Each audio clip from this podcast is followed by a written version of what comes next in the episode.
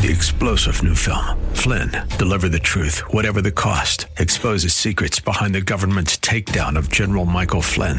Flynn knew what the intel world had been up to. He ordered the first audit of the use of contractors. This set off alarm bells. He told the truth. He was the most dangerous person for Donald Trump to hire. They had to get rid of Flynn.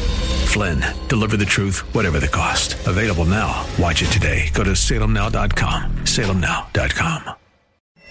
The world is a complicated place. You need someone to expose the political fakers, fixers, and takers, and to cut through the mindless chatter and misdirection to help you make sense of it all. That person is Dan Proft.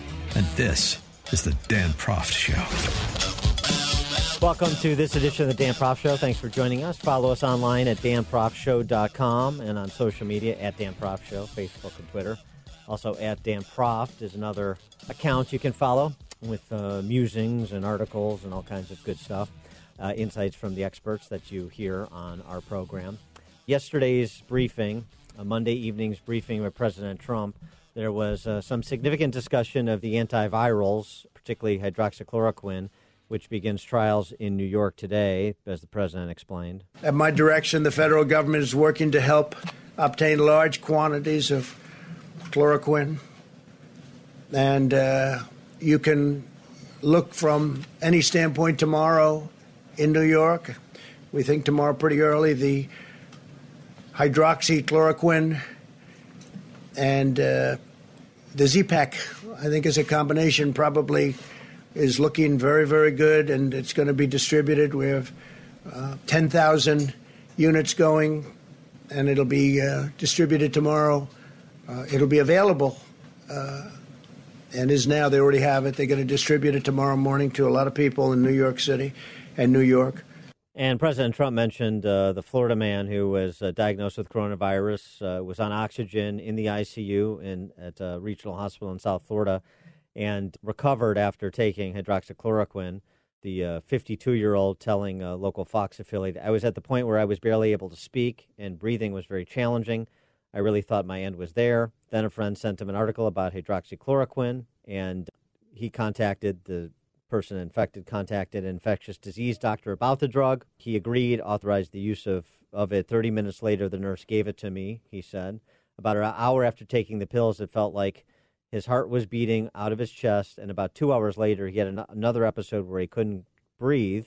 He says he was then given Benadryl and some other drugs, and that when he woke up around uh, early in the morning. Uh, it was like nothing ever happened. He has since had no fever or pain and can breathe again. His doctors, according to the patients, uh, believe the episodes he experienced were not a reaction to the hydroxychloroquine, but his body fighting off the virus. So there's the hydroxychloroquine and the Z-Pak that Trump was talking about. He also mentioned remdesivir, which is the drug that was created with the idea of combating Ebola, didn't test out for Ebola, but it may hold some promise for COVID 19 per two patients in Washington state who were given the drug and uh, fully recovered after being severely ill. Back to uh, hydroxychloroquine just for a second. Actor Daniel Dae Kim, who is on the uh, relaunch of Hawaii Five O, he sent a message to uh, Dr. Tony Fauci at CDC. Here's what I consider to be the secret weapon hydroxychloroquine. This is a common anti-malarial drug that has been used with great success in Korea in their fight against the coronavirus. And yes, this is the drug that the president mentioned the other day. He was uh, treated, uh, Daniel Dae Kim, with uh, HCQ. So you don't have to say hydroxychloroquine all the time. HCQ is easier. Uh, and uh, wanted to uh, weigh in on the topic as well. For more on this, both the discussions of the personal protective equipment that frontline healthcare workers need, and that that piece of of uh, these briefings and uh, the state of affairs, particularly in those most heavily impacted states of New York, Washington, and California, as well as these p- potential antiviral treatments. We're pleased to be joined by Amy Anderson. She's an RN. She's a former Heritage Foundation graduate fellow. She's also the founder of Global Nurse Consultants Alliance, and she's an assistant professor of nursing at TCU and the University of North Texas. Amy, thanks so much for joining us. Appreciate it. Hi, thanks for having me. So, are you um, uh, surprised at, uh, uh, or perhaps maybe a better way to ask, similarly optimistic about the uh, potential upside of uh, HCQ as well as remdesivir as antivirals for this uh, virus? Yes, actually, I am. And before we get started talking about that, I just wanted to let our listeners know that the Heritage Foundation has set up a specific area of the website related to coronavirus, and that can be accessed at www.heritage.org forward slash coronavirus. Okay. Of course, we're all looking for any kind of treatment that will help individuals that are certainly with severe illness or even something that would treat prophylactically or prevent um, severe illness. So all of these uh, anecdotal, the anecdotal information that's coming out is really um, hopeful, and we're all, you know, watching very carefully the data and what's happening. And uh, uh, Dr. Deborah Birx said something at the uh, Monday evening briefing that I thought was uh, important too because of some of the finger pointing that's gone on with respect to testing and the the uh, speed at which uh, testing kits got out and, and were processed and so forth, as well as the the levels of personal protective protect personal protective equipment available around the nation. She basically said, "Hey, look." Um, we didn't conceive, we meaning the infectious disease experts in this country, didn't conceive of a respiratory illness on the scale of a COVID 19 occurring at the same time as your seasonal flu virus. And she didn't say it this way, but she essentially said, This is why we're, we're caught a little flat footed. This is why we don't have the supplies and the infrastructure uh, on the testing piece that uh, we wish we would have had to combat this. So I think no uh, two pandemics would be alike, and how a virus acts on an individual's body is going to vary based upon the virus. So I think it would be difficult for anyone to know exactly all of the supplies that will be needed and how many would be needed in this case. And so, you know, I I'm hopeful that they can, you know, move quickly to get all of the, the supplies that are necessary from both the private sector as well as the strategic national supply and get it to the front line where our nurses and our doctors and our other healthcare professionals um, are working tirelessly to help uh, people. Um, and I think it's really uh, you know important for the public to know that if they have these items, they really do need to donate them to their local hospitals, especially in these hotspot areas where they're going through masks and gloves and things like that very, very quickly. As you talk to your colleagues in the nursing profession, the medical profession, generally speaking, um, does it make sense that uh, FEMA is acting as the clearinghouse um, and, uh, for both for for government officials, of course, for governors in particular, but uh, as uh, the clearinghouse for those uh, supplies that we're discussing? Well, I mean that's how our emergency response system is um, has been created, and so you've got a, the government uh, section where they're you know using FEMA as well as the Strategic National Stockpile. But that's also why uh, President Trump was saying the governors need to work through their, you know, and hospitals need to work through their normal uh, buying channels to ensure that they're getting as many things as they can through the private sector as well, because the national stockpile, you know, is intended for emergencies and can't um, entirely take care of the issue of ensuring that everyone has what they need. So we've got to have business, private, working on, you know, increasing and ramping up manufacturing so that we have those items. What about uh, personnel shortage? I mean, there was a nursing shortage in this country before the COVID 19 outbreak. Uh, how is that playing out uh, during this pandemic? Well, many of the governors and mayors and uh, have asked for volunteers. Um, there is a place to volunteer through the Health and Human Services from a, a nationwide perspective. So the, uh, some some states have activated that so that they can, you know, start checking licenses, that sort of thing, uh, prior to potentially individuals being needed. Um, but certainly each state will do that a little bit differently. Um, and so if you're interested in volunteering, I would look at the state level to determine what you can and can't do.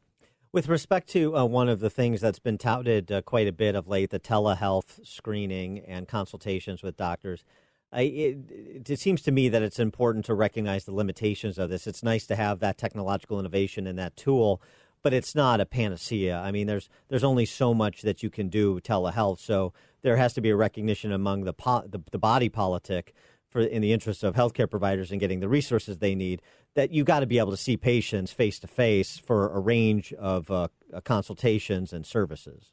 I think that's certainly true that there are certain things that would require that face to face interaction. But really, what telehealth is doing is sort of force multiplying and expanding the ability of our professionals to work quickly and with more patients who have issues that don't require that face-to-face interaction.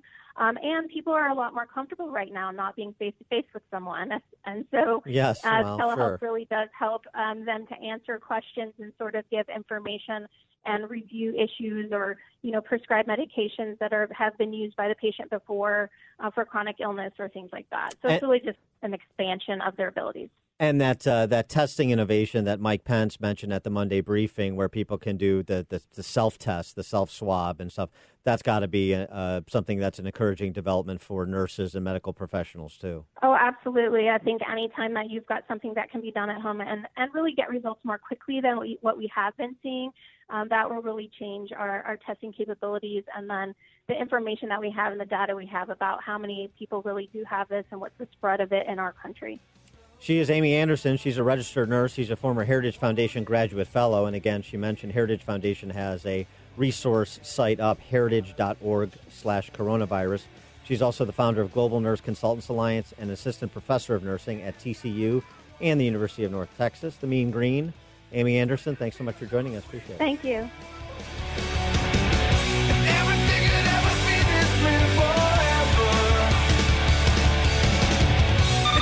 Good seat and sharpen your pencils. Class is in session with Professor Dan Proft and the Dan Proft Show.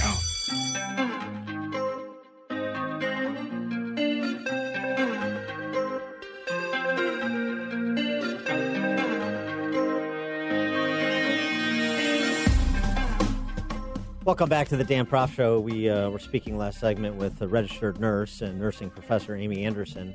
And I mentioned uh, some of the comments from Dr. Deborah Birx at President Trump's Monday night coronavirus task force briefing.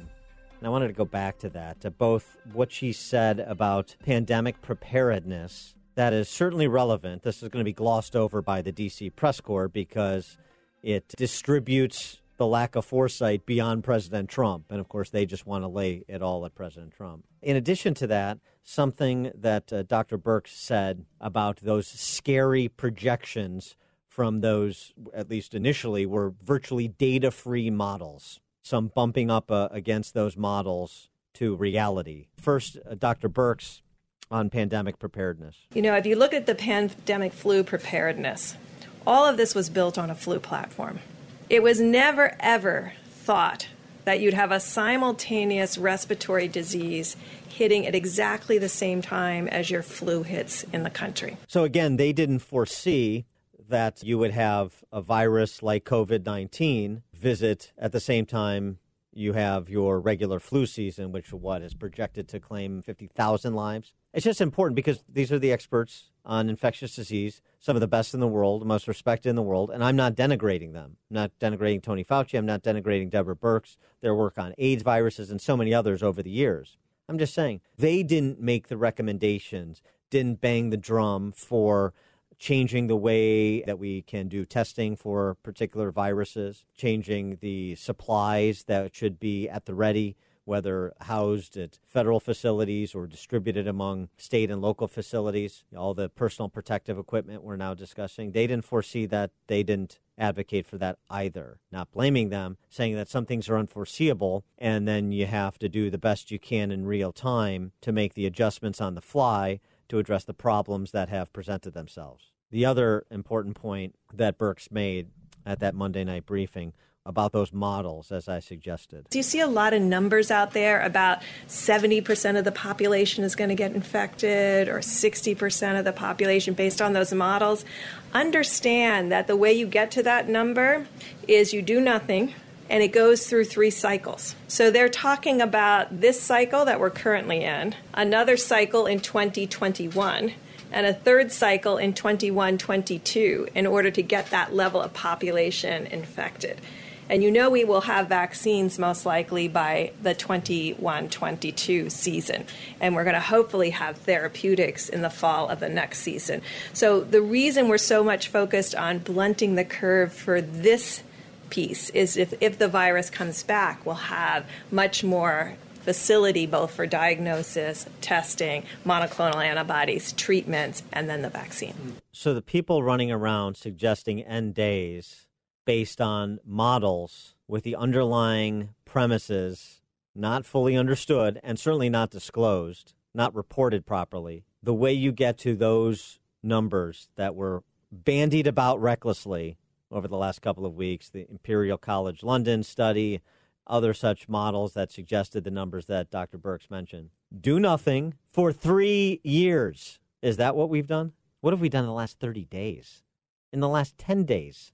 It's just irresponsible panic mongering. And by the way, what Dr. Birx mentions, not consistent with those models, at least not if you start to introduce the evasive actions that have been taken, is the reality of the trajectory of the spread. A, a Nobel Prize laureate in chemistry named Michael Levitt, he had a piece, Jerusalem Post posted uh, some of his comments a couple of days ago, saying, I'm not an influenza expert, but I can analyze numbers. And he looked at uh, the uh, infection in Wuhan, in the Hubei province in China. Had the growth continued at its initial rate, the rate of infection of the virus in Hubei province increased by 30% each day. That's a scary stat. And he said, look, had that had that growth rate had the growth continued at that rate, the whole world would have been infected in 90 days. But the pattern changed. On February 1, when he first looked at the stats, Hubei province had 1,800 new cases a day. Five days later, that number had reached 4,700 new cases. But the next day, something changed. The number of new infections started to drop linearly and did not stop. A week later, the same happened with the number of deaths. The dramatic change in the curve marked the median point and enabled better prediction of when the pandemic will end. Based on that, he concluded the situation in China would improve within two weeks, and indeed, that's exactly what happened, at least according to the data that's available. He uh, likened it, did uh, Michael Levitt, to uh, the trend to, to diminishing interest rates. If a person receives 30% interest on their savings on day one, 29% on day two, and so on, you understand that eventually you will not earn very much. Similarly, although new cases are being reported in China, they represent a fraction of those reported in the early stage. He uh, explained the reason for the slowdown is due to the fact that exponential models assume that people with the virus will continue to infect each other, or infect others, I should say, at a steady rate. In the early phase of COVID 19, that rate was 2.2 people a day on average. In exponential growth models, you assume that new people can be infected every day because you keep meeting new people is that really how human beings interact? If you consider your own social circle, you basically meet the same people every day.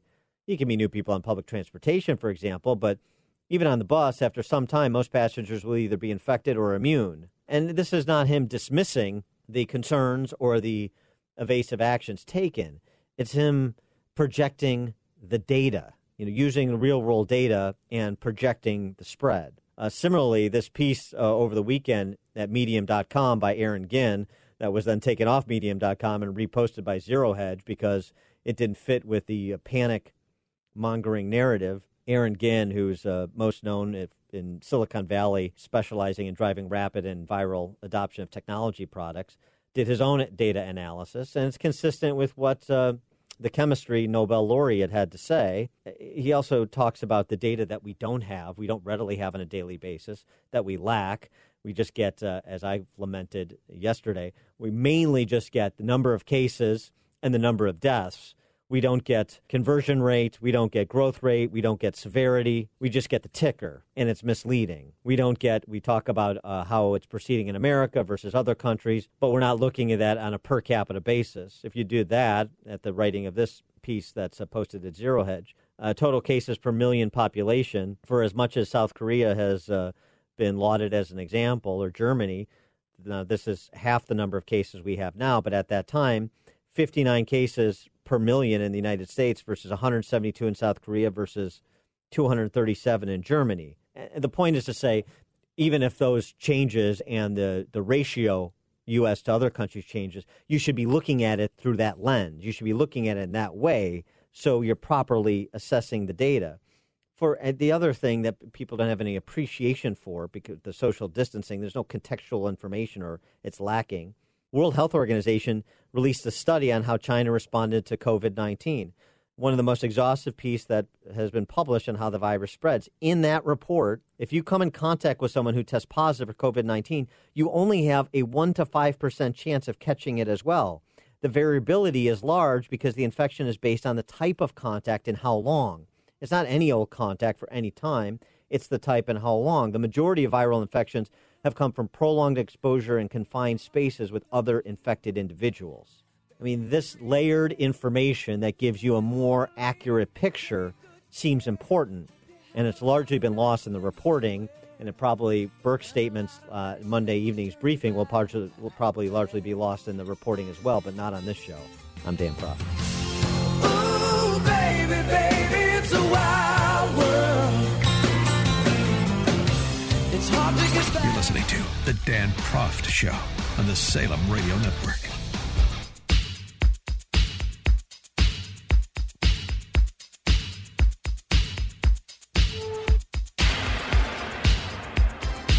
Welcome back to the Dan Proft Show. Tyler Cowen writing in Bloomberg. Tyler Cowen, econ professor at George Mason. The coronavirus killed the progressive left. When uh, was the last time you heard Greta Thunberg's name, for example? hmm The notion of very open international borders will seem strange and indeed intolerable uh, after COVID 19.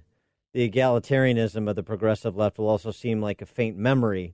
Elites are most likely to support wealth distribution when they feel comfortable themselves.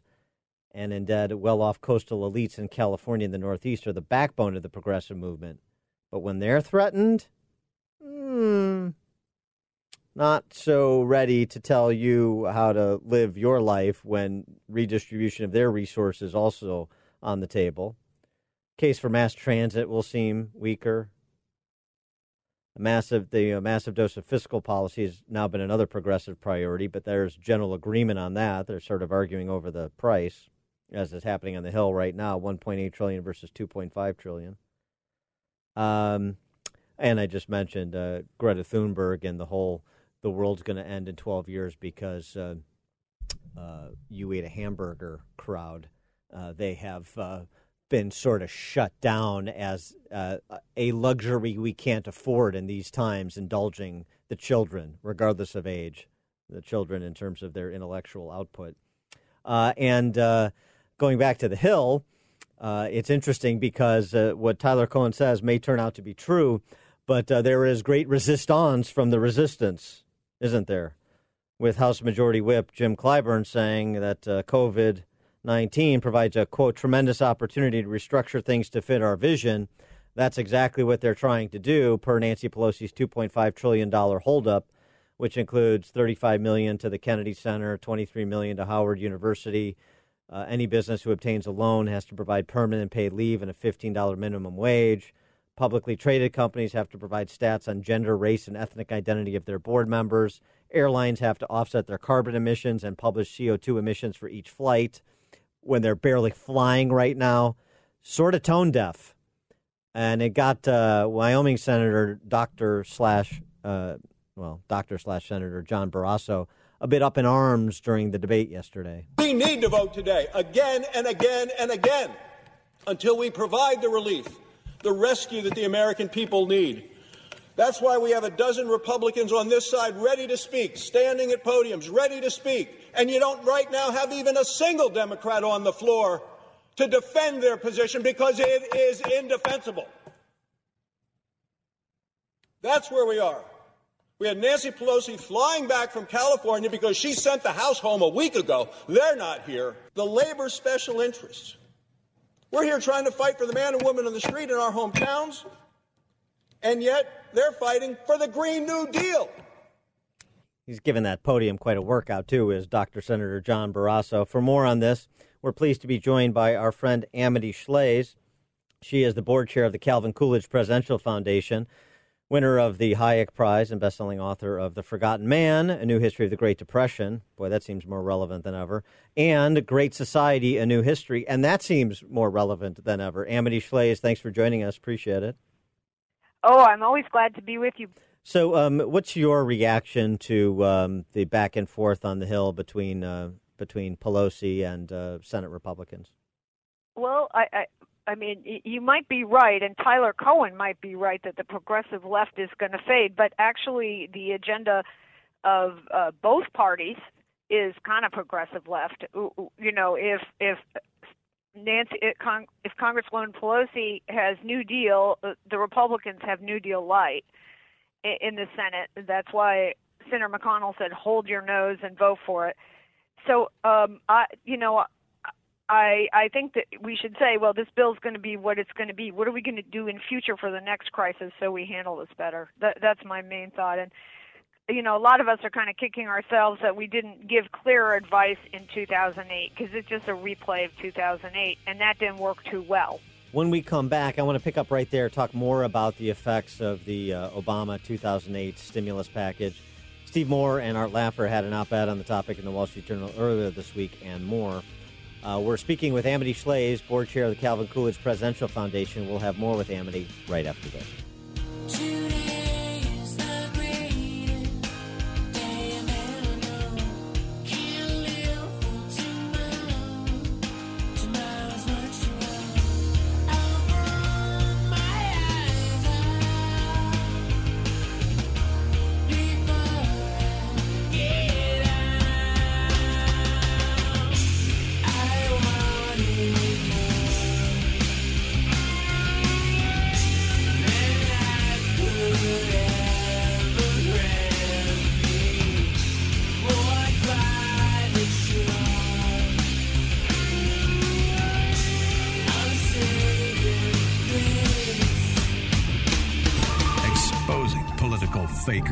And takers. He's Dan Proft, and this is the Dan Proft Show.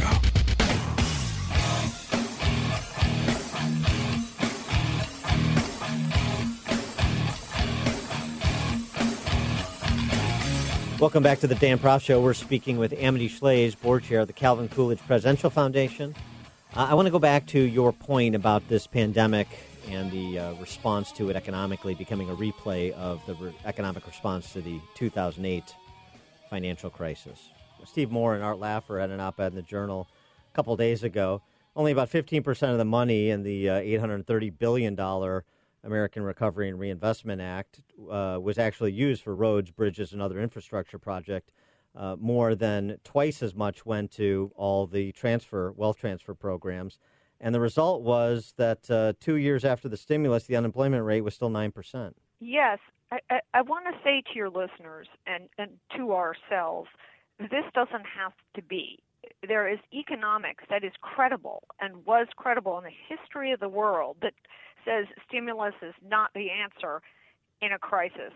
It, liquidity might be necessary some days, budget, but but let's um, say, you know, what do you do in a crisis? Let's ask. And here is what America did in the past. Often it would uh, step back and leave room for the market to pick up the trouble and fix it. That's actually what happened in U.S. history. Um, I, I, the reason I'm the chairman of the Coolidge Foundation is that Calvin Coolidge knew how to go through uh, a crisis. I like him a lot, and uh, he went through five crises as an adult. And the market would plunge down, something like it's plunging now, and then the market would pick itself back up and come back. Uh, why did that recipe work? Real mainstream economists up till 1945 or so had explanations and it gets at what you're both saying. The government is a rotten investor. It will invest in, I don't know, solar panels as part of the recovery. It will invest in, uh, um, as we saw with 2008, a lot of projects that sound nice, Green New Deal, but aren't directly economics. They're just social agenda um, dressed up as economics. You don't have to do that. I, I really wonder, Dan, what would happen to the S&P futures, or would have happened this morning if Congress had agreed that it would cut permanently the capital gains tax to 10% from 20 plus a surcharge. Every one of us, even the Marxists, will acknowledge that the Dow futures would have shot up and that the market would have gone up this morning. Why? Because foreigners are waiting to jump in to the United States market. They're on their heels trying to guess the low uh, we but we we don't do something like that you know that that's oh god that would offend people because it sounds like a gift to the rich to cut the capital gains tax which is the tax when you buy and sell for example a stock you know, on the profit there that's crazy um I mean, we need a reset and say, look, everyone, in, it, it, you know, Tyler was right again. I mean, everyone is looking to the private sector to fix this problem. We're not looking for the NIH alone or the FDA to produce the vaccine. We're looking for companies that realize capital gains to produce the vaccine. They're in an international contest. Big Pharma doesn't seem to be the enemy at this moment, does it?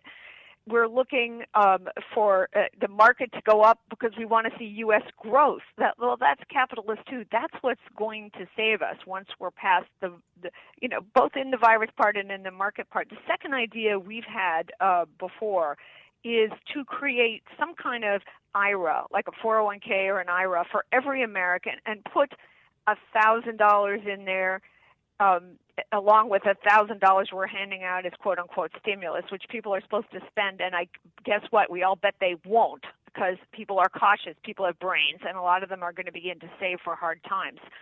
So, so what if some of the money Americans got while they're in quarantine, hating themselves, looking at their television, uh, you know, going through Netflix, what if they got an account, uh, uh, an account and could pick the indexes they were going to buy themselves? Well, that would be very different. Many Americans long to be in the market and are envious of people who are. And um, I don't think that's a crazy idea. It, that is, in what do we have a stake? Do we have a stake in government or do we have a stake in markets? One of the worst things about 2008 is that we rescued the big people and hurt the little people. Yes. yes we did. Yeah. Um, so, so I want to mention that, and you're going to say, "Well, Amity, that could never pass." Amity, look, even the generous lefty package that the Senate put through isn't passing, and the answer is that's because our discussion is too narrow. You can't have this discussion in the middle of a crisis. If the Republicans never dare say cut the cap gains tax, no one's going to heed them when they try it in a crisis, right?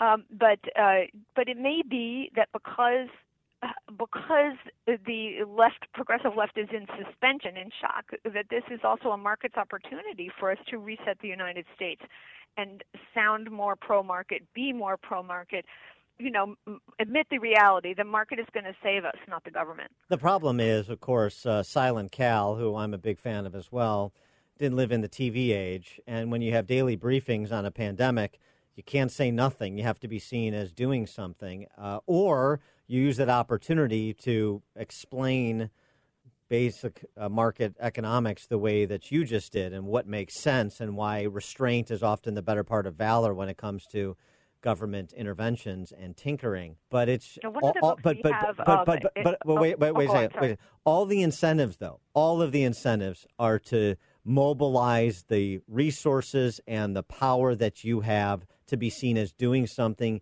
even if it's the wrong thing because you'll get high marks for being seen as doing something there is no in, in particular in our culture where we want instantaneous solutions to uh, sort of the intractable problems of the human condition there is no incentive to exercise any restraint to be disciplined whatsoever. The lawmakers have been telling us a little bedtime story that stimulus will always work and the market this is an important moment. The market so far has been telling them not really. Yeah right, Right. it's true. The market so it might be the keynes is th- th- this is the philosophy of john maynard keynes uh, the uk economist who believed in fiscal stimulus um, and also in monetary stimulus if the interest rate is where it's at and the stock market still isn't roaring up then then uh, this may be keynes's last gasp friends uh, that is, the Keynesian philosophy doesn't always work. It particularly doesn't work when you already have a low interest rate, which we have, and we already have what we call malinvestment money in weird places that that, that aren't optimal for growth. Um, it, it may be Keynes's last gas, and we may have to find a different economic doctrine. But it's remarkable um, what Americans can do uh, if if they're supported and have opportunities rather than pandered to and sort of uh, given weird tax breaks that they may not even want. She is Amity Shlaes, board chair of the Calvin Coolidge Presidential Foundation, winner of the Hayek Prize, best-selling author of both The Forgotten Man, and New History of the Great Depression, and Great Society, A New History. Picked them both up for uh, all the reasons you've just heard with her her scholarship. Amity Shlaes, thanks as always for joining us. Appreciate it. Oh, thank you. I'm thrilled to be on your show. Cause all I wanna do is have some fun. I got a feeling I'm not the only one. The more you listen, the more you'll know. This is the Dan Proft Show.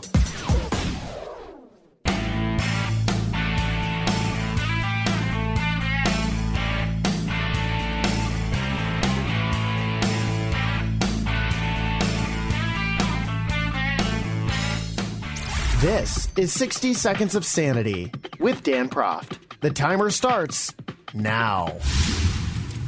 There is little disincentive for politicians to overreact in a pandemic because they can explain any measure, no matter how draconian, as necessary to save lives.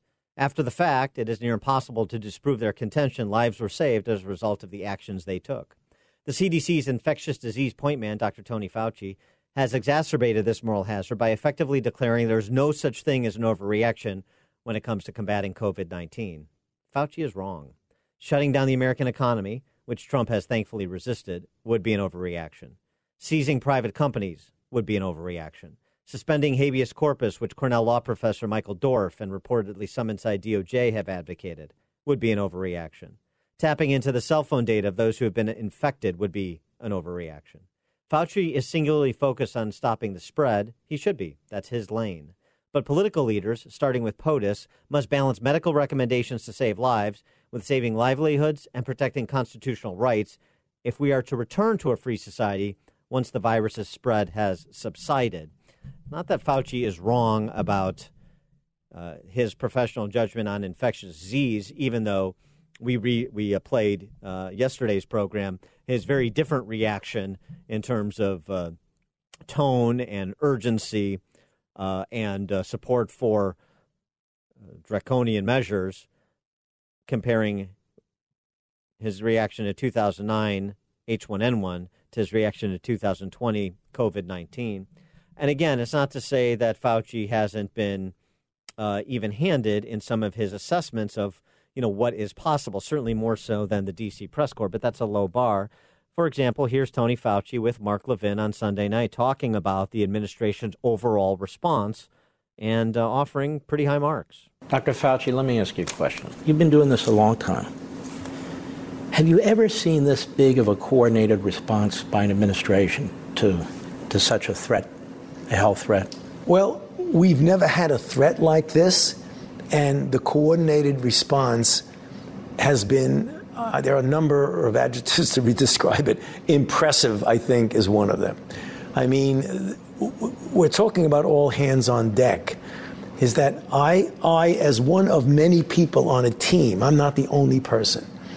Since the beginning that we even recognized what this was, I have been devoting almost full time on this, almost full time. I'm down at the White House virtually every day with the task force. I'm connected by phone uh, throughout the day and into the night. When I say night, I'm talking 12, 1, 2 in the morning. I'm not the only one. There's a whole group of us that are doing that. It's every single day. So I And look, uh, I'm not uh, suggesting that Fauci's leadership and expertise haven't been valuable. I'm just suggesting when you sort of set out there, particularly for the media jackals, that there's no such thing as an overreaction. Uh, you encourage overreactions. You give license to overreactions.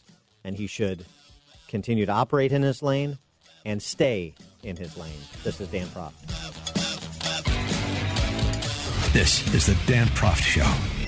The world is a complicated place. You need someone to expose the political fakers, fixers, and takers, and to cut through the mindless chatter and misdirection to help you make sense of it all. That person is Dan Proft.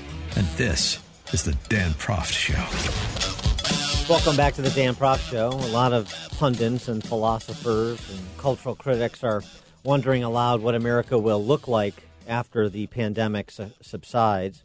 What about the question of um, what is America's essential character and how does it present itself in this crisis? That's a question tackled in an interesting piece uh, in the National Interest, nationalinterest.org, Beware of Pandemic America, by James Holmes, who is the J.C. Wylie Chair of Maritime Strategy at the Naval War College, and the author most recently of A Brief Guide to Maritime Strategy. And he joins us now. James Holmes, thanks for being with us. Appreciate it. Hi, Dan. Uh, thanks for having me on. Yeah, I lo- the hypothesis that uh, you posit and then develop with a little bit of uh, uh, an ancient Greek comparison. Uh, the that uh, the notion that the more stress a particular society is under, the more its true character comes out, and so just develop that for us. Yeah, a, it comes out of a project we did about a, about a decade ago when we convened a, a conference and put together a book on uh, demographics and its impact on how big powers, great powers, do things uh, uh, during times of demographic stress. So I, uh, not not being an expert in contemporary demographics, I went back to the ancients and looked at uh, how demographic shocks uh, impacted Athens and Sparta, which of course fought the massive uh, Peloponnesian War in the 5th century BC. Uh, to make a long story short, Sparta, very uh, very conservative society, very militaristic society, uh, suffered a, suffered an earth, earthquake that took down the vast majority of its military manpower, and yet and yet uh, it, it became very conservative about managing it, those assets, and which which kind of makes sense if you think about it. If I if I have a certain amount of uh, assets, namely manpower, weapons, and what's whatnot, and if I lose a lot of that, then that tends to make me very uh, cautious about how I use what I have left. However, the on the other side, the, the Athens, very fueling uh, direct democracy, part in part a model for our own society, uh, suffered a plague, something something that's uh, sort of reminiscent of what we're seeing right now during the opening phases of the Peloponnesian War, and lost about literally about a third of the population died within about the space of a, of, of a couple of years. And yet, Athens, even though it loses all those resources, does not become cautious and conservative. It becomes more like itself. It, it becomes more enterprising more freewheeling, more more daring, and so that and that, that just struck me as being a, a very peculiar facet of how demographic uh, shocks impact societies. So, so, what I tried to do. Oh, I'm sorry. Please. No, no. It's, so, so I mean, am I am I getting the? Um, and you you addressed this, so I'll, but I'll just set you up for it anyway. Uh, am I am I getting that uh, Sparta is a, some sort of approximation of China and Athens is some sort of appro- approximation of the United States? Yeah, I think that, I think there's something to that. I think I think China and Sparta are very different. Uh, Sparta was ruled essentially by a military caste, and China uh, China does not allow the, the military that sort of uh, that sort of uh, latitude. The, under under Marxist doctrine, under Chinese Communist doctrine, the, the military and the state are one, and they both work directly for the party. But uh, but yeah, as far as being authoritarian versus uh, versus more liberal, yes, I, I would make that comparison. And so, um, uh, the, the so the question, so you you sort of uh, develop because we have hindsight of a of uh, fifteen hundred years. Um, or 20, 2,500 years actually, uh, to uh, look back at Sparta and Athens and talk about what their essential character was. Well, what's America's essential character in 2020, and what is it that uh, we're seeing on display that's reflective of that? Yeah, well, I, I was I was concentrating mostly on how, the United States has responded to attacks, especially surprise attacks over its history, and just pointed out that uh, the diplomatic history, historians, uh, including some of the greats in the business, uh, Professor Mead down at Penn and, uh, uh, and Professor uh, oh, excuse me, McDougall down at Penn and Professor Mead at Reed College, have, tried, have posited that there are certain schools of thought in the United States, in our in our strategic and political culture, that can come to the fore depending on what is happening within the United States and especially outside the United States. Uh, Mead, Walter Russell Mead in particular, said that uh, if you hit the United States, especially if it's a sucker punch, you tend to bring before bring forward this uh, what he calls the Jacksonian school, the Jacksonian tradition, based on Andrew Jackson, who of course was very bellicose and so forth, and that makes the United States a really, really pugnacious power and difficult to deal with. As uh, the Imperial Japanese found out in 1941, as Saddam Hussein found out in 1990, and of course as how the uh, the Al Qaeda people found out in 2001. So hit us now, take advantage of our pandemic situation, and uh, you might be in a real trouble.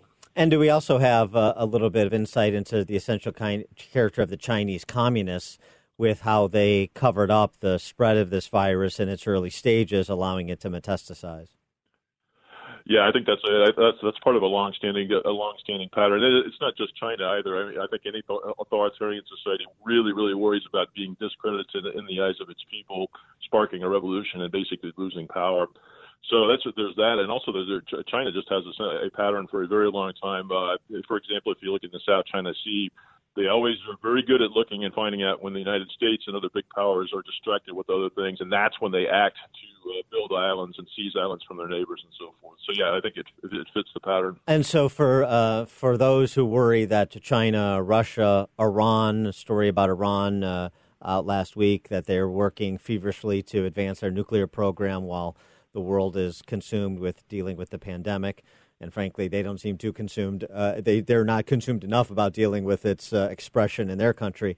But uh, that uh, China, Russia, Iran, North Korea, America's erstwhile enemies, are going to try and take advantage of America during this time, and you suggest uh, it might not work out uh, quite like they think. Absolutely, I, I was engaging in a little bit of messaging as, as well as uh, you know going through analysis and presenting findings as well. I hope I hope that they will uh, I hope they will think twice before making that mistake because uh, this nation does have a, ha- a habit of uh, surprising people when they try, do try to take advantage. And again, especially if it looks like a treacherous blow, like the uh, the Japanese raid on Pearl Harbor or the the Al Qaeda raid on uh, New York City.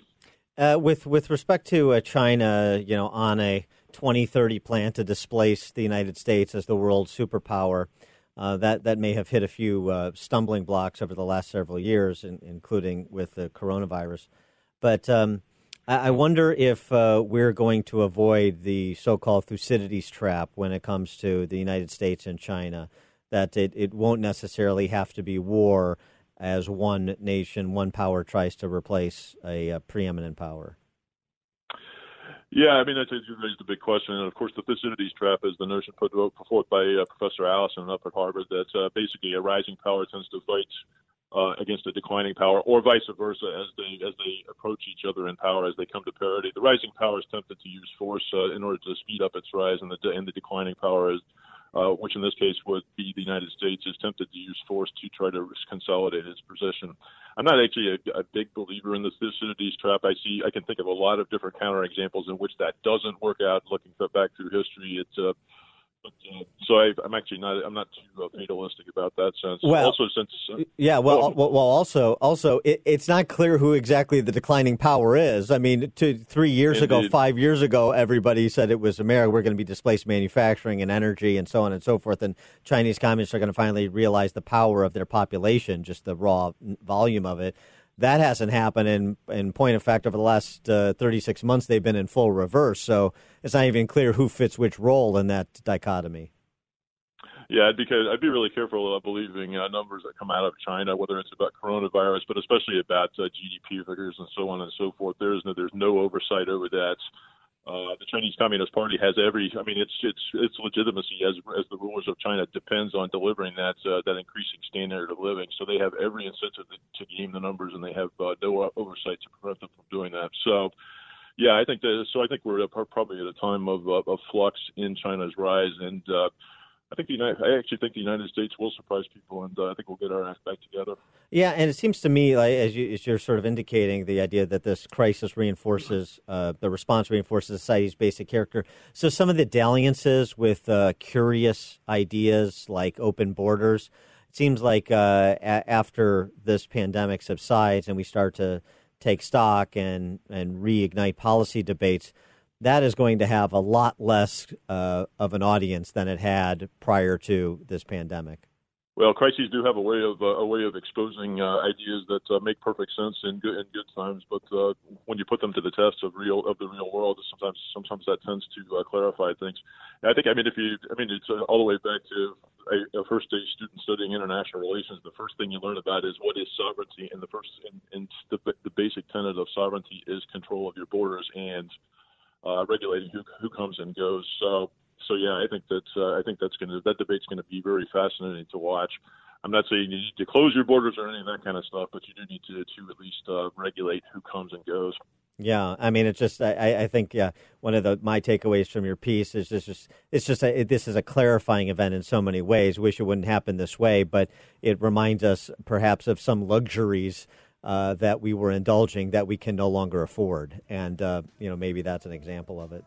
Uh, he is James Holmes, the J.C. Wylie Chair of Maritime Strategy at the Naval War College, and the author, most recently, of A Brief Guide to Maritime Strategy. James Holmes, thanks so much for joining us. Appreciate it. You bet, Dan. Take care.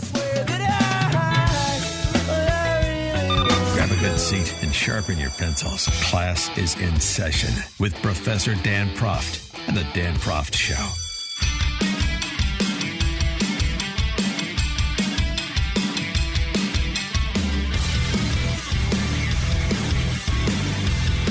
Welcome back to the Dan Proft Show, and uh, just picking up on our discussion last segment with uh, James Holmes talking about, uh, you know, the essential character of a power like America comes out in crisis.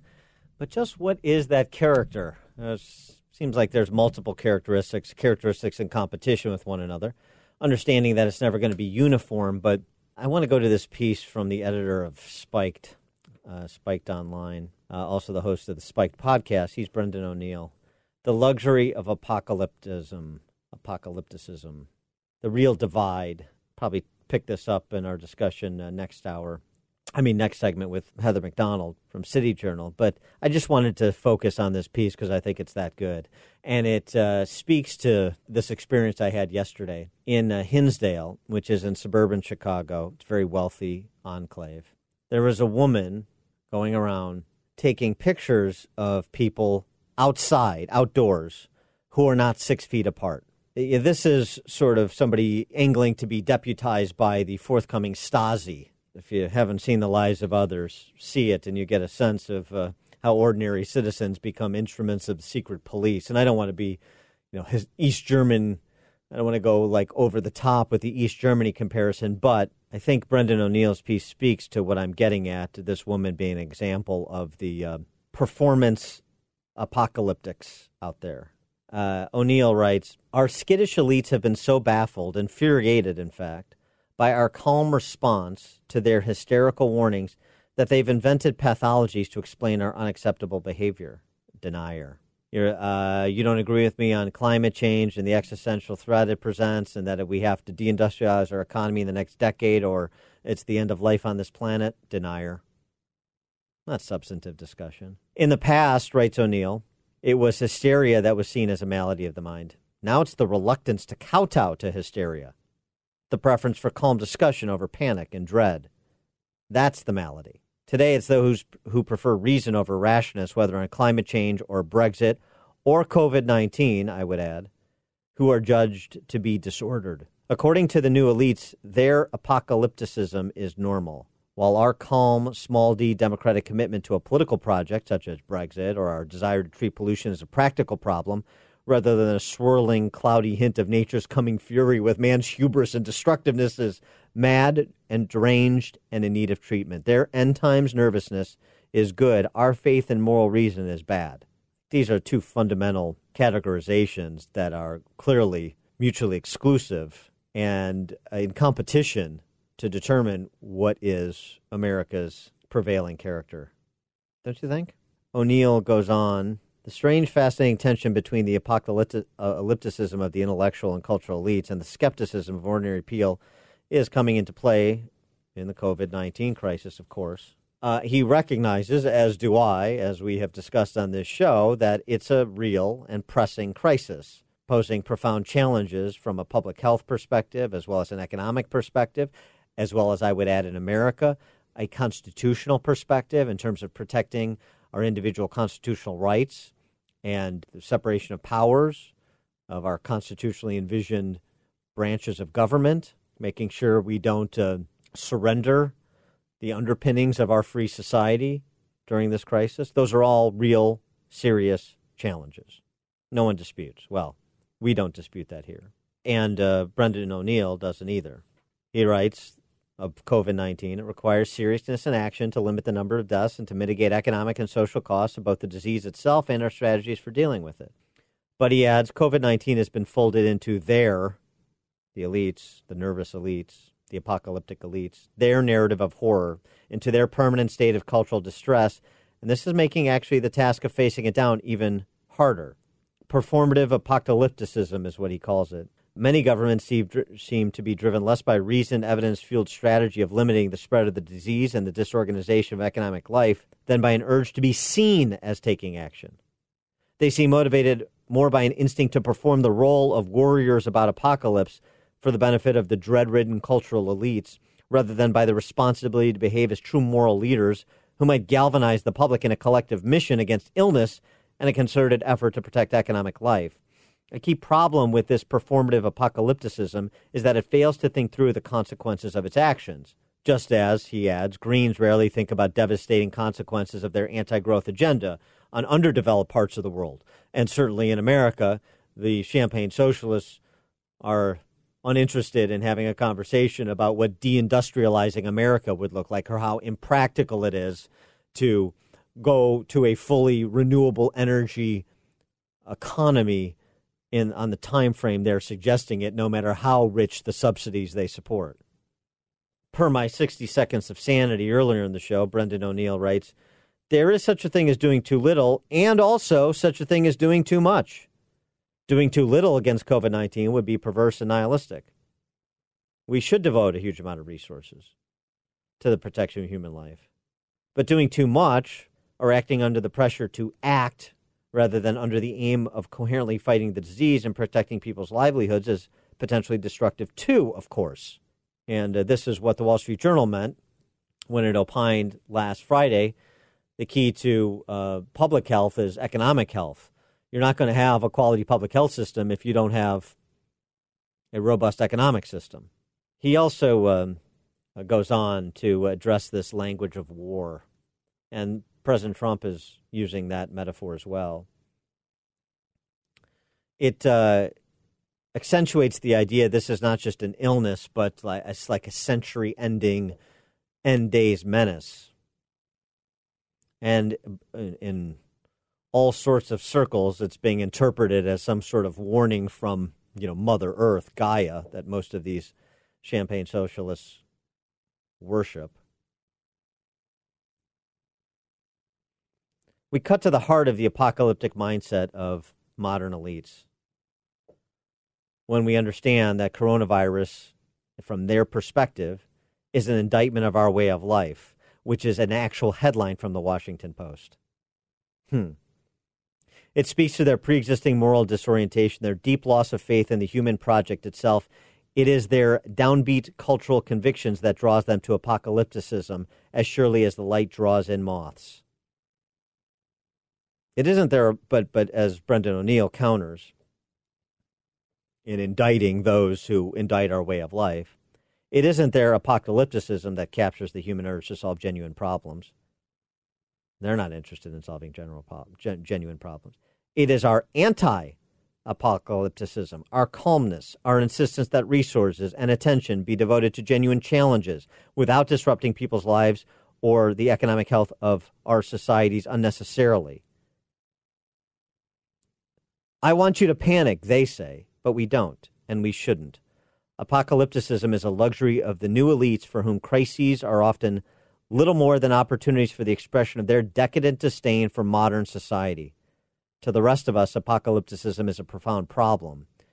It spreads fear in our communities, it causes us to lose our jobs, it mitigates against economic growth, it harms democracy itself. Resisting the apocalypticism of the comfortable doom mongers who rule over us is unquestionably the first step to challenging COVID 19 and preserving society for the decades after this illness has wreaked its disgraceful impact. Excellent, excellent piece by Brendan O'Neill. I think he's got it distilled just about perfectly.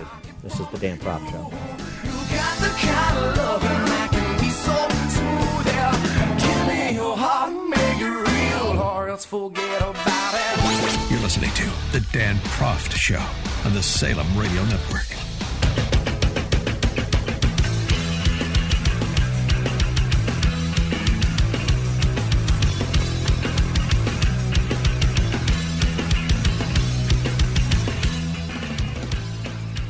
Welcome back to the Dan Proft Show. And uh, Dr. Deborah Birx was on uh, the Today Show this morning. She was making her rounds on the morning shows. Talked a little bit uh, earlier in the program about what she had to say at the Monday night briefing, which was important about uh, both modeling as well as pandemic planning.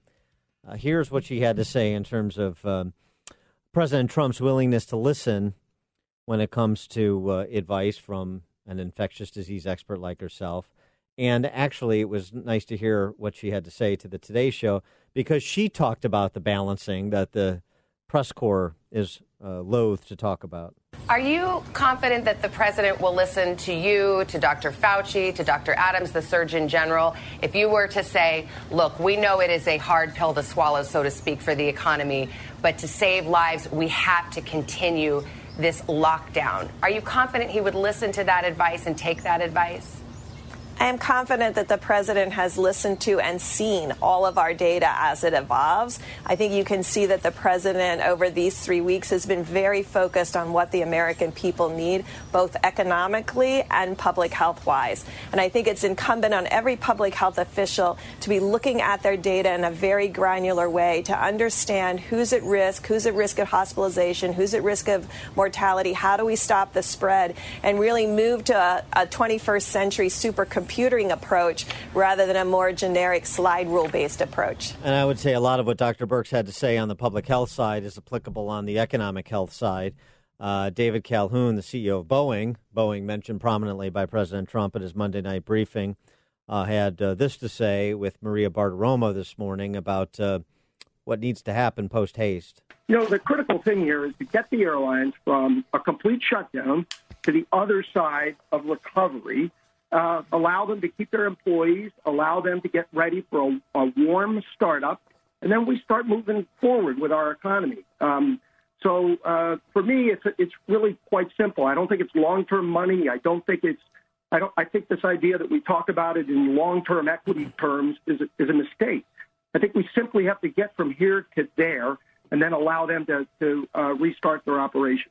Um, and I think it's critically important. Well, we and uh, with respect to Calhoun's comments, he he talked more specifically about that liquidity crunch that's coming if um, there is not some action at the federal level. Uh, thus, the uh, the the the need for something other than $35 million grants to the Kennedy Center. For more on this topic, we're pleased to be joined again by Heather MacDonald. She is the contributing editor to City Journal and the author of the book Diversity Delusion. Heather, thanks for joining us. Appreciate it. Thanks for having me on, John. Great to be with you. Well, um, you've been um, uh, right. You've written a couple of pieces on the topic that uh, do what is uh, largely been considered unthinkable, although becoming more fashionable after Monday night's briefing by the president, and frankly, even some of the pronouncements from Andrew Cuomo trying to do a little bit of cost benefit analysis. You know, what are the implications of the policy choices we're making compared to alternatives? Yes, and what I object to is the self righteousness on the part of the go you know there's no there's no limits to what we're going to do to shut down the economy side of the of the public health radicals because they present themselves as defenders of human compassion and people that are concerned about the long term effects, the possibility of a global depression, are portrayed as hard hearted, greedy capitalists. That's simply a false dichotomy. It's a question of one compassion versus another compassion. The people who are being destroyed by these across the board, I think, way uh, overdone shutdowns are are people often that are living week to week with every paycheck. They're the service workers that do not have the 401k retirements, that cannot uh, shelter in place. They're not the knowledge workers that can go home and work on their computer. The economy is not some abstraction. It's not uh, evil capitalism. It is the very source of human flourishing. And when you shut it down, you are stunting lives. If if this turns into a global depression, we are going to see a loss of life and a loss of human potential that will dwarf anything that the coronavirus can do. Yeah, uh, I we interviewed a gentleman named Houston Loper on our show yesterday. He's a uh, uh, owns a bakery in Raleigh, North Carolina. He was in tears. Um, you know, I mean that, that it's difficult uh, sometimes for us to put the human face on the entrepreneur, the small business owner who's who's as worried, almost as much worried about his employees and their families as he is his own and his business. But that's a real part of this conversation, and I want to pick it up there because you touch on this in your piece in Spectator as well. More with Heather MacDonald. She is contributing editor at City Journal, author of the book Diversity Delusion. Right after this.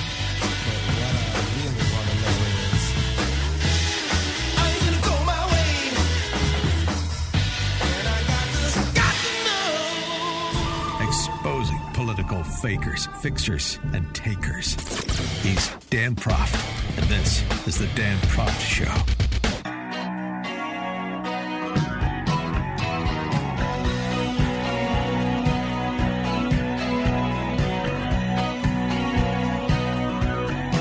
We're back with Heather MacDonald. She's contributing editor at City Journal. She's the author of the book Diversity Delusion. And Heather, in your piece, uh, Consider the Cost, it's in uh, Spectator, spectator.us, you uh, focus in on the low wage employees who are being hurt the most as compared to the elites that are, are some of those fanning the flames of panic. Yeah, uh, you know, you, the the quote you had on earlier today from a big titan of business, good for him. You know, he's talking about the liquidity crisis, but these broad brush fiscal stimulus are really not very relevant to that small entrepreneur. Right. You know, it's not it's not a liquidity crisis. It's simply a I have no customer crisis, uh, and I'm going to let employees go. Are they going to come back? Here in New York City, uh, we see one store after another that's been sitting empty for for years at a time. Uh, this could wipe out the remaining shreds of retail in New York City and other places as people gravitate even more to online ordering. Uh, and there's just, you know, the left thinks they're, frankly, I, I, I hate to go to sort of motive here, but it's becoming so apparent. They regard the economy with contempt. Uh, they're all too happy to think that, well, let's have a government takeover of it. They have no understanding, uh, and they think that it, you know, it's just something that you can come in and, and, and prop up with a whole lot of deficit spending. That's just not the case. It is so complicated. The webs of, of supply chains, of, of price mechanisms, there's no way that this huge $2 trillion deficit spending package can possibly put everything back together that is being mowed down as we speak. Well, it's interesting. Uh, and and again, if Yeah. we enter if we enter a long term depression, I mean that it's just I don't know if we've got the national character at this point any longer to go through what what happened in in uh, the 1920s in this country.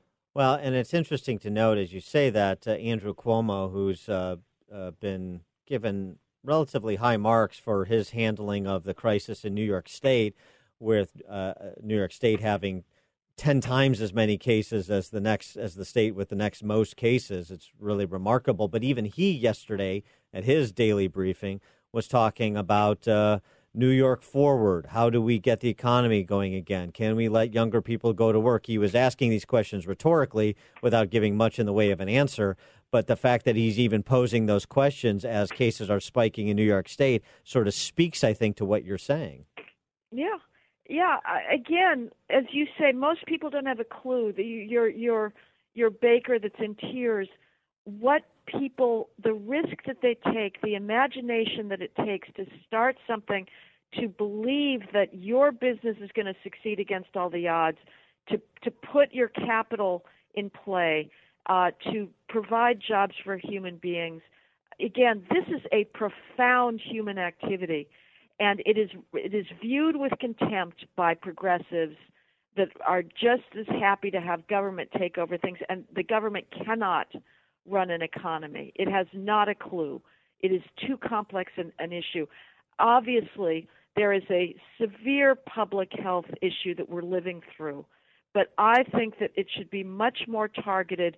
We have to make sure that the the heroes that are working in hospitals uh, have the equipment that they need, that we are isolating the elderly.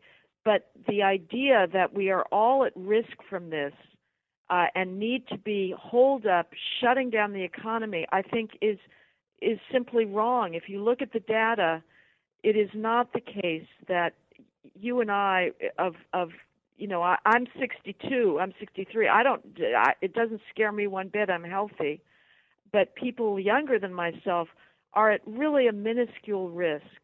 Uh, and yet, you know, there's this sense of it's virtue signaling uh, to to be holed up and to think that, you know, you're at risk. And and what you know, I notice here in New York City, uh, my neighbors in my high rise, you know, again, we're all we're all at home working uh, and being very very scrupulous about our social distancing. You know, somebody suggested that we should only ride an elevator one at a time. Uh, it's a 34 story building. But meanwhile, all these knowledge workers, these wealthy knowledge workers, assume that they will be able to order from Fresh Direct and get their groceries delivered or their Starbucks coffee. They have no idea the social distancing that's being practiced or not uh, by the people that they count on to deliver them uh, their food and their luxury goods. If that started to break down, if it was announced that, well, to, to stop the spread of the virus, we're going to have to shut down the food supply chain. I think you may see a lot of people making a very different calculus. yeah, then then it's full Hunger Games, like with the snap of a fingers among uh, some of these individuals. I, I, I because you know uh, this set so well. I just want you to speak to because the the the the, dis, the disconnect between sort of the common sense realism of the average American and the um, misanthropy of the, the champagne socialist, as I would call them, the uh, the the wealthy knowledge worker, the the the uh, the coastal elite. Well, yes, uh, you know, there. I, I one would hope that the thing that the coronavirus would kill off would be political correctness, but there's no signs of that. You know, I think we're going to go back to trans rights and and you know these fanatical uh, distinctions about pronouns and and the the search for racism and and sexism in this country, which has grown increasingly desperate. Uh, but yes, they they do think of themselves as superior and uh, and certainly superior to Trump. Uh, you know, the the media hostility of if if they think this is such a crisis uh, that that puts our very national well-being at risk, and what they're referring to there is not the economic crisis, which I think does keep me up at night, but this this uh, this virus then we should all be unifying behind the president. Uh, this is not a time for partisan sniping, but but you know, in the middle of every single press conference, CNN and MSNBC are are tearing down everything he says. It's it's quite extraordinary. She is Heather MacDonald. She's a contributing editor at City Journal. She's the author of Diversity Delusion. Heather, thanks so much for joining us. Appreciate it. Thanks for having me on, Dan. Take care.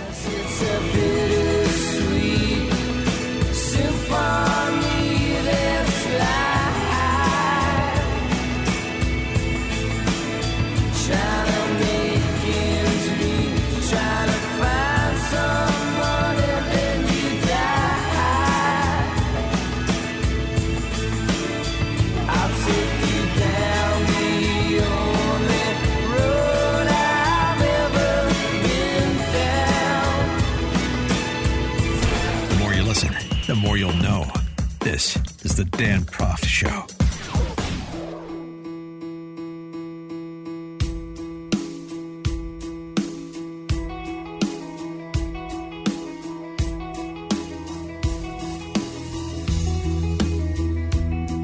Welcome back to the Dan Proft Show. Just some interesting takeaways from a friend of mine who's an emergency room doctor at a hospital in Chicagoland. Uh, he's got about a, a, dozen takeaways so far with the uh, spread of uh, COVID, COVID nineteen in Chicagoland, and uh, the uh, impact on you know frontline healthcare workers like himself. And noteworthy, just the backdrop here. This is uh, with the public stats being a little more than 1,200 cases in Illinois and 12 deaths. takeaways widespread in the community many mild cases fine to go home, consistent with what we've seen basically nationally, right? 98%. Uh, and frankly, Mike Pence talking about uh, uh, the other day on the, uh, the Sunday evening briefing, uh, nine in 10 who believe they had it did not have it. But anyway, widespread in the community, many mild cases fine to go home, a few sick people needing to be admitted, few older people very sick. Uh, only testing those admitted only testing those admitted. That's important. The uh, Department of Public Health in the state is very restrictive in testing. Uh, they're uh, you're you're having the uh, laboratory developed tests come online in addition to uh, some of the self swabbing and the the testing that's being done at the mobile stations. That's just starting to come online. there is enough P- PPE for us at this particular hospital, personal protective equipment. Uh, emergency room volumes are down actually for now. Most people getting the message to stay home. Uh, he expects the peak should be in the next few weeks in Illinois. Uh, this is interesting. I haven't heard it um, quite described like this. Uh, the illness seems to be prolonged. You feel like you're ill for two to three weeks. People on vents are recovering, but it's taking weeks. This is part of the management problem. They need vents, uh, ventilators, much more, much longer than with other infections. So it's not, you know, sort of the down for a week with the flu standard. Um, this uh, doctor is suggesting uh, a little bit longer, and thus the need for those resources for a little bit longer. And so the management, allocation, management of resources, that's a real thing. Uh, checking all of staff's temperatures upon entering a hospital starting today, and uh, everybody, anybody with a fever is sent home.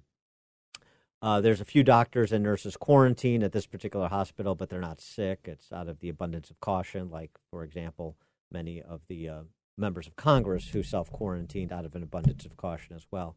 And just an interesting perspective from somebody who's actually uh, in the trenches, in the field, working uh, these cases and providing medical attention on a daily basis to people that are infected or are presenting and thus desiring to get tested and so forth.